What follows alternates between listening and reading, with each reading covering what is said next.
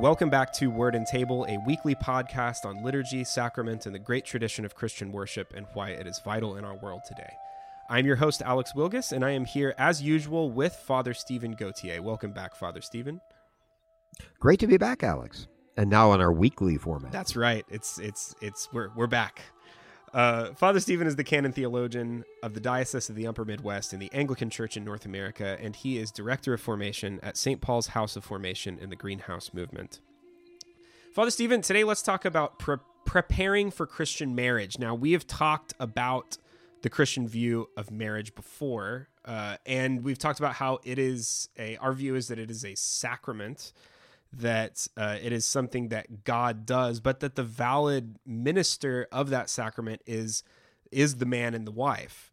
Uh, so people marry each other. We as priests do not marry them per se, uh, even though that's how we put it. So maybe we could talk a little bit though. It, but if, if if someone was to come up to one of us, especially in our diocese, to ask, say, "Hey, we want to get married," um, it's not as simple as just me or you saying, uh, "Well, okay, uh, great. It's you. You guys are marrying each other, so let's just do it tomorrow, right?" Um, there's no, no, we can't do there's a bit more to it than that. So first of all, we we'll, we'll describe the process. Uh, in a minute, but first let's talk about the reason for the process. If if people are marrying each other, then why do we have to get involved? Uh, the reason we get involved is we're witnesses. Part essential part of the marriage isn't just that people are, are taking vows to each other; they have to be witnessed. Marriage, by definition, is a public statement, mm-hmm. and so there have to be witnesses. And so the job of the officiant officiant of at a wedding is to be the church's witness, and and also to give the church's blessing. So that's what we're doing out there. And being the witness, being saying, this is what it appears to be. This really is. This is actually happening. There's a true exchange of these vows, a free exchange of consent. That's our job is to bear witness to that. So we have to have some, what we call due diligence. We have to make sure that we can say that meaningfully. How do we know that this is what it appears to be? That people truly know what they're getting into and have made that decision, and we can witness to that. I see. So it's really about the church uh, advising the couple through the decision, and us being able to say uh, to to everyone and before God that you know, yes, this is this is what it appears to be. This is a real marriage that we're performing here. Now, let me explain something. What it's not is it's not the church's job to second guess who you choose to marry. Matter of fact, in Roman Catholic canon law, uh, they actually formally say that there's a right to marry in the sense is that people can't choose your partner. The marriage preparation, you have a right to marry whom you want to marry, the uh, assuming that they're capable of marriage. But the, the real question is informed consent. You know, we basically saying we want to make sure that you actually have all the information. You make the decision, but you have to have all the information so it's an informed, free decision. I see. So so it is what so our job is to help the couple come to a place where they're informed on all the things they need to be informed of before the the judgment is made. Yeah, we can say I don't know what you see in that guy, but that's not the point. But the fact is, we're we're not. Yeah, yeah, they're not marrying him. Uh, but the point is, we could say, but as long as you see and know all those things, and you, you, this is the choice you're making, well, that's the real issue: is to make sure it is what it appears to be, that you really know what you need to know, and it's a free decision. Great. Well, I, you know, I'm sure every diocese has their own process, but we're really going to be speaking out of our own diocese of the Upper Midwest uh, customary. Um, but we're, you know, in the ACNA, we all require some form of premarital process, right? So, so yes, that's a canonical requirement. Canons mean, for those of some of our listeners, is there are church laws, you know, so how that, that, oper, to tell us how to operate. And so one of our canons in the church requires marriage preparation. We cannot marry someone who has not gone through a marriage preparation program. Got it. Got it. Great. Well, let's talk about uh, what that process looks like. Um, so you know, you you you sit down and and what does it look like? Well, first of all, it's not just a casual chat. There was a time we might say, "Hey, you meet with the priest, have a chat one evening, you know, for yeah, an hour." If he likes you, it's got. yeah, it's it's it's it's much more than that. So, for example, I'm going to base it on what we do in our diocese, but the basic thing we're trying to accomplish, and I'll focus on that, is what we be true anywhere. The first thing is we want to make sure that people understand the three essential characteristics of marriage, that it's lifelong. By the way, that's a minority view in the current culture, meaning that we consider it being lifelong as not something that's to be desired. It's a fact. It is lifelong. So it's not like, ah, oh, we'll try, try to do the best we can. I, it's not an ideal. It's a fact Mhm. to us. So people have to understand that this isn't just we'll give it a try. If it doesn't work out, we'll just try again. It's saying that you really look upon marriage as this is it. This is my marriage. Yeah. It's exclusive. Some people now, in changing morality, believe that fidelity means you're the one I come home to. But if occasionally something comes up, we understand those things happen. No, they don't. Yeah. Is it's exclusive fidelity, and that it has to be open to children. It doesn't mean that uh, you have to come back from your, your, your honeymoon pregnant, but it means that you can't say, "Oh, we're going to get married," uh, but we never want to have Yeah. kids. You know, one of the purpose of marriage is to be open to the possibility of having children at some time.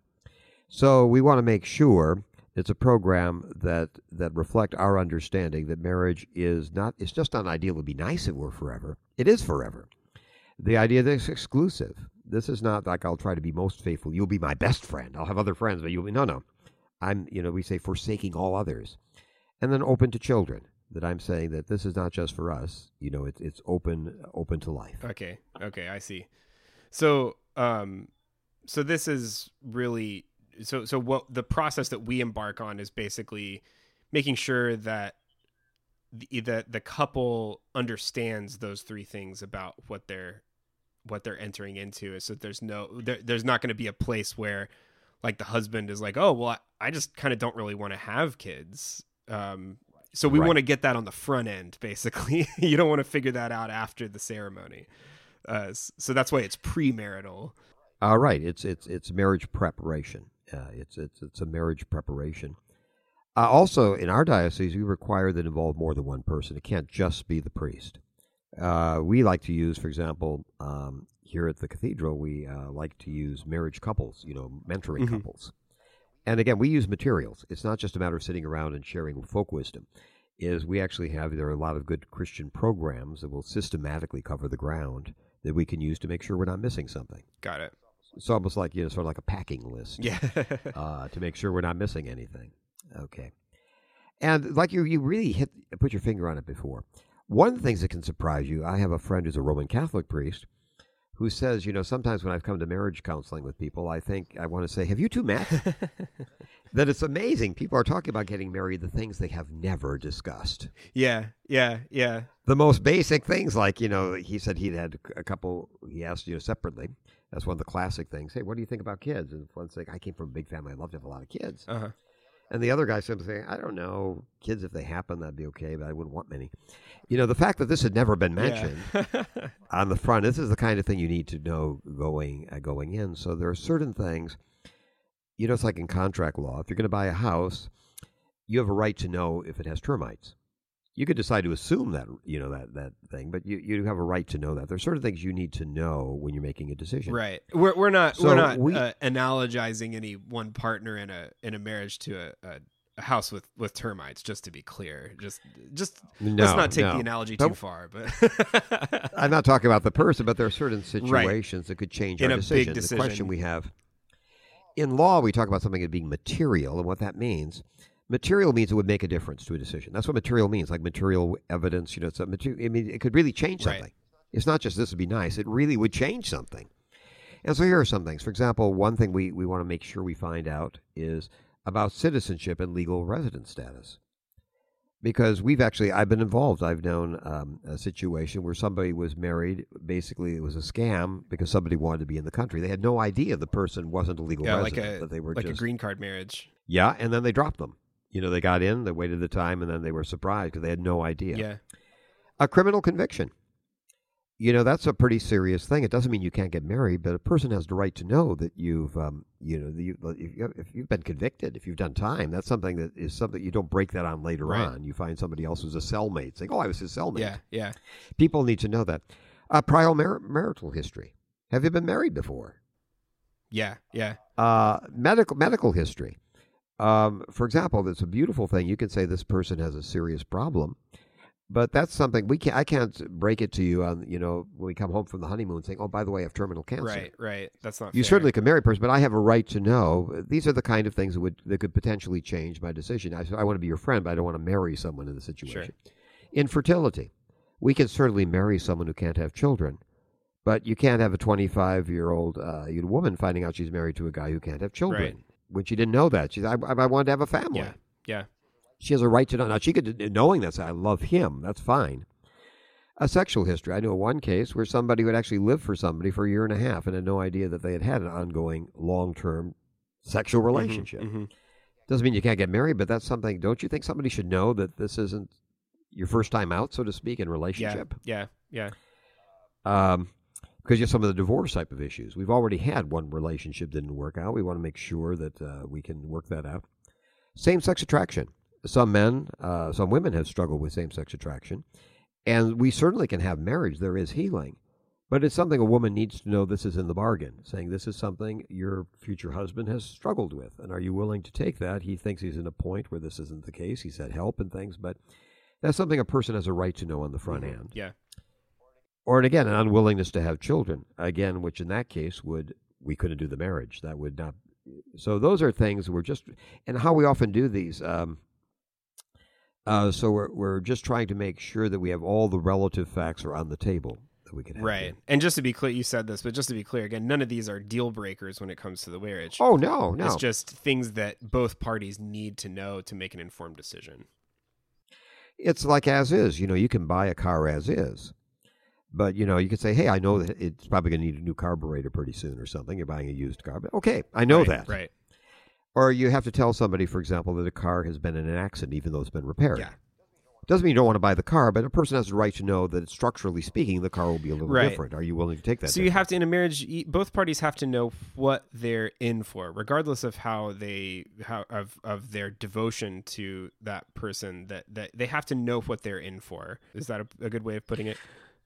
Yes, it's like our Lord saying, you know, what man builds a tower where he doesn't first of all figure out how much is going to be necessary? He counts the cost. Yeah. And And that can be a really that can be a really beautiful thing too, as well. That you know, even someone when someone is completely informed about you know any of these matters and they go ahead and, and decide to get married anyway that can that can be in in full knowledge you know that can be a really powerful statement of of one's love for someone else right, and exactly the opposite will happen. Sometimes people who would have gladly said, "Of course I want this," feel betrayed, like you tricked them to have it after the fact. right It's funny, you know. I, I I'm a CPA, and I because I was in business, you know, I, as a, as an accountant and things for 35 years in that in that field. And we had a saying that's a pretty good one. It said, uh, "What do you do with bad news?" It says, "If you if you if you tell people before they find out, if you tell somebody, that's an explanation. If you tell them after they find out, it's an excuse." yeah yeah there you go That's really valuable. I would tell people, for example, they as their accountant, I would say, "Look, uh, we have some bad news coming here. I think you need to get out ahead of Right. this and tell people. They're going to find out the financial statements are coming out. If you wait until they find out, it'll be excuse. If you tell them on the front end, it'll be an explanation. You want to get out front. so it really does matter that these things are disclosed before the fact not after yeah, we have a right to, to know what we're, what we're getting into. Great. Um, great. So we have to do due diligence in that way, and and that's what the church comes Mm-hmm. alongside the couple to to do. Another type of due diligence is this is about is is true consent. Are people really doing this voluntarily? So we have to. One thing we worry about is, for example, what if, especially with good Christian uh, Christians and things who make mistakes. If somebody's pregnant, sometimes they might be under the false impression. Well, that means the right thing to do is to get married. Yes. Yeah. I've I've definitely. That's not true. Yeah. That is not true. And so sometimes people I guess I don't really have much option. I'll be disgraced in front of the church if people find out this is all I can do. That's not a basis for a marriage. And so it doesn't mean someone who's gotten pregnant can't say, we really do love each other. We should get mm-hmm. married. But it can't be because of the pregnancy. It, it, we can't make sure that that's not driving it, that this is sort of an involuntary. Yeah. Yeah. Yeah. That that makes complete sense. So what are what what what are the sorts of things that are we need to do dil- due diligence on that level for? Uh, premarital intimacy. Again, if somebody has been sexually active, uh, it's um, you know it's it, it's important that we uh, with this person. I'm Mhm. saying, you know, sometimes people feel we have been having sex. The only way to make it right, Yeah. is to get married. They're not pregnant, but they feel the only way to make it right. No, that's not true. Someone who feels like, look, I've got to stay in this country. I'm going to try the best I can to love her or something, but I've got to stay here. This is really important for me. Or need for housing or financial support. look, I need a place to live and things. Uh, you know, uh, he will do or she will do. And so that's not a basis for marriage. Yeah. So we have to make sure these things are not the primary motivation, saying that you're a solution to a near term problem. Right. Right. Right. Yeah, I, I I can see how those kinds of circumstances could, you know, they they really can kind of overwhelm judgment. You know, uh, uh, so in a way, are you saying, Father Stephen, that really the church's job is to draw the couple's attention to the marriage?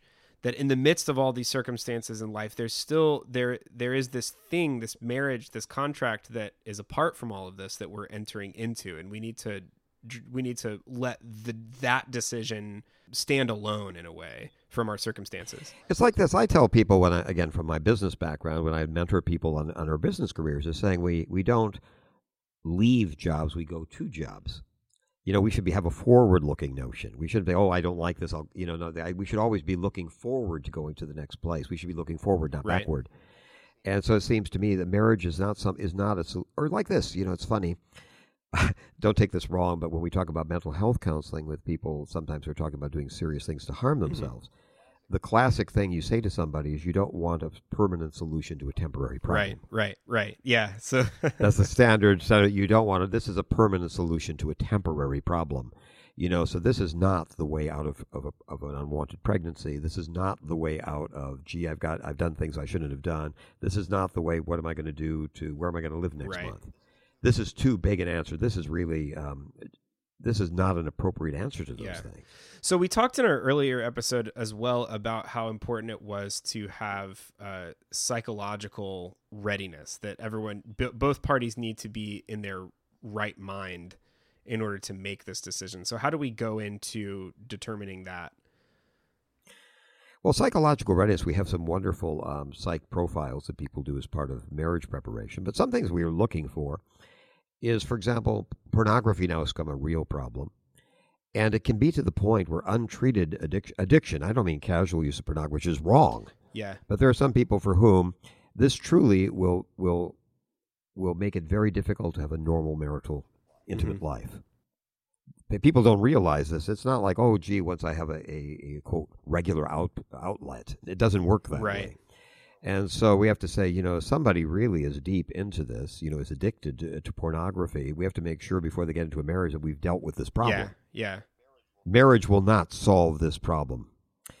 Uh, also, we have the untreated after effects of sexual abuse or sexual trauma Mhm.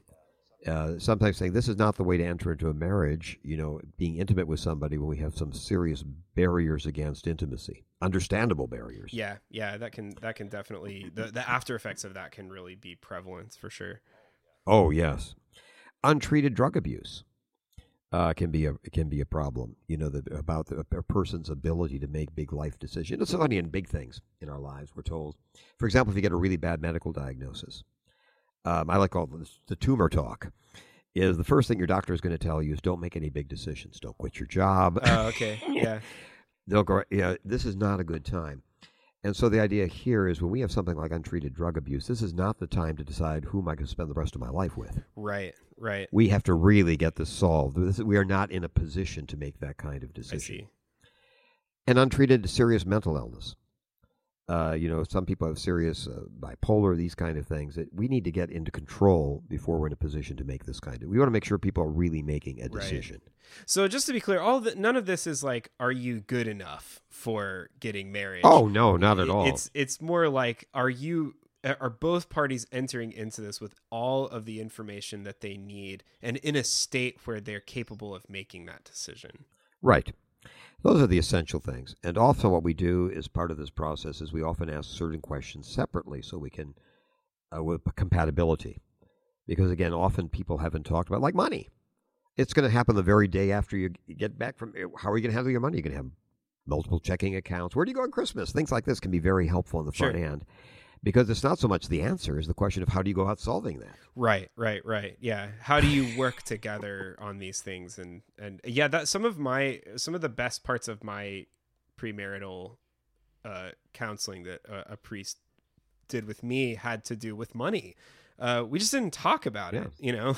we didn't really think, but um, you know, he was very clear. It's like, no, well, listen, you, you, I, I, you know, I really think you should share a checking account. You know, um, he definitely separated his own personal advice from the process, but uh, it was just a really really helpful thing for for decisions that we just as a dating couple did not really come up.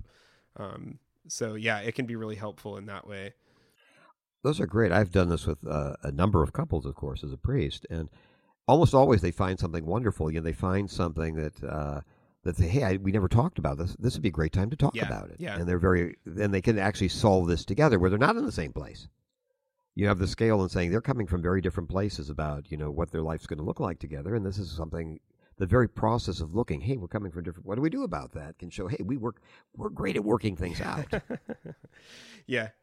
So basically, where where the the process is about the church being able to witness the fact that what is happening is is truly what it appears to be a Christian marriage, um, and, Right. and having a reasonable basis to do so. Um, but yeah, Right. you know, I think that sometimes it it can w- without understanding that it can seem kind of intimidating all the you know these sort of this line of questioning so just to be clear it's not about who's good enough to get get married it's it's it's about the nature of the decision And also, I would uh, say, Alex, um, I use this analogy in one of our other episodes, or it's a story about a guy who, um, who I knew that uh, had from another generation, my parents' generation, who had trained people going into the Second World War towards the end of the war. You know, they're getting every every able-bodied man was being sent abroad. And he said, you know, I'd always done boot camp. He said, you know, that's what I did. I trained people boot camp. But he said it was really different knowing these people are going to combat right away this was not theoretical that you know here you're a soldier you have to learn these things but people your life is going to be on the line nearer rather sooner rather it, really later. gets you down to And- what's important. And what's really important here is i'm an old man. I've got to tell you in, when i was younger all of society supported marriage. I mean people the act when people started having trouble with a marriage the first act how can we help? You know how can we help? Now people say hey drop, drop the bum yeah. you know you've grown out of this better. Society is giving all the wrong answers and so it's really harder than ever because rather than reinforcing the right thing it's like we find the same thing with making medical decisions. I've been at the hospital uh, with uh, dr death. They're telling people basically to kill the person. Yeah yeah. I love how they put it. We'll just we'll just dehydrate them you know well excuse me? Sure. Yeah yeah. So the they, they use nice words around so it. So the, the the broader society is not seeing the marriage as something that's worth preserving um, Yeah, the the trouble with society now is has false teaching. When I was young, everyone assumed that marriage was forever, and we considered divorce a tragic, tragic uh, thing that could happen to some people, understandably. However, now we look upon basically marriage as just a, essentially like a lease. You know, it might go on indefinitely, but you know, if you find a better place, sure sure you're out of here. You take the better place, and so we have to make sure that Christian marriage isn't like that. That we have to basically train that we're this is not how we see marriage. This is not what Christian marriage is sure about. yeah So it's no longer and the the the so the the the process in your diocese the way to look at it is that you know this is taking your vows very seriously as something that is forever and really honoring the decision that you're making as a real uh, a real decision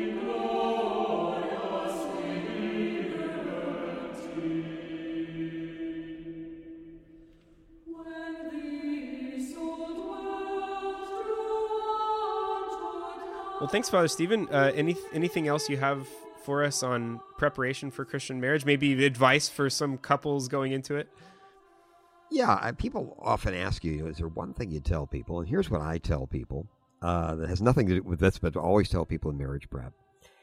I've sometimes had to do it on the other end where people haven't followed this uh, advice, okay didn't know about it.